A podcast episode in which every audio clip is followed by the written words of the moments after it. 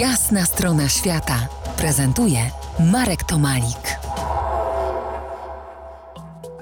Pod naszą obserwacją niebo, nie tylko nasze, w podróży po nieboskłonie szukamy zórz polarnych.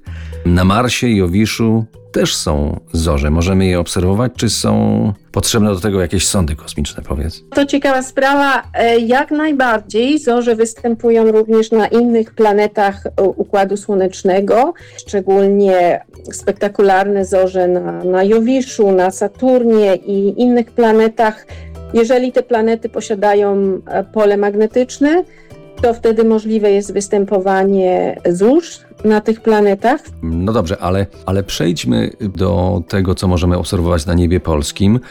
E, ja pamiętam zorzę z, spod koła polarnego w Szwecji, gdzie teraz jesteś, i ona była taka bardzo zielona, a w Polsce chyba inne barwy mogą się pojawiać i pojawiają się.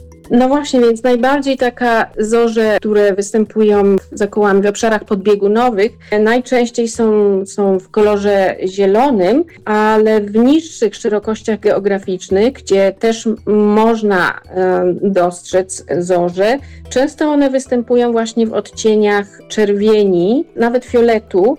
Te, te zorze w niższych szerokościach geograficznych są związane z intensywniejszą aktywnością Słońca, wtedy ten owal zorzowy jakby się trochę tak puchnie, powiększa się i osiąga tą, te niższe szerokości geograficznej. A czy człowiek, który jest zdolny do, do prawie wszystkiego, może i zorzę polarną wyprodukować? Jakieś sztuczne wywoływanie zorzy. No tak, sztuczna zorza, tak.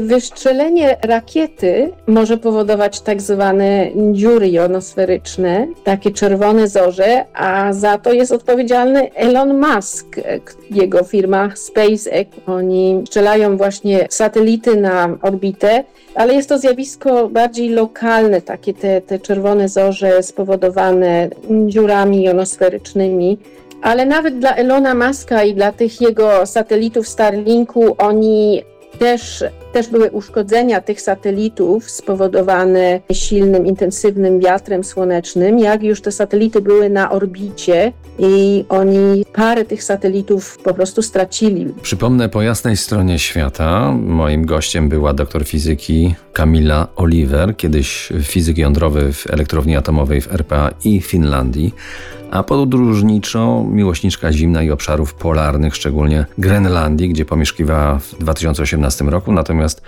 dzisiejsza rozmowa była ze Szwecji. Dziękuję Ci bardzo. Dziękuję również. Miło mi e, gościć w Twoim programie. To była jasna strona świata w RMF Classic.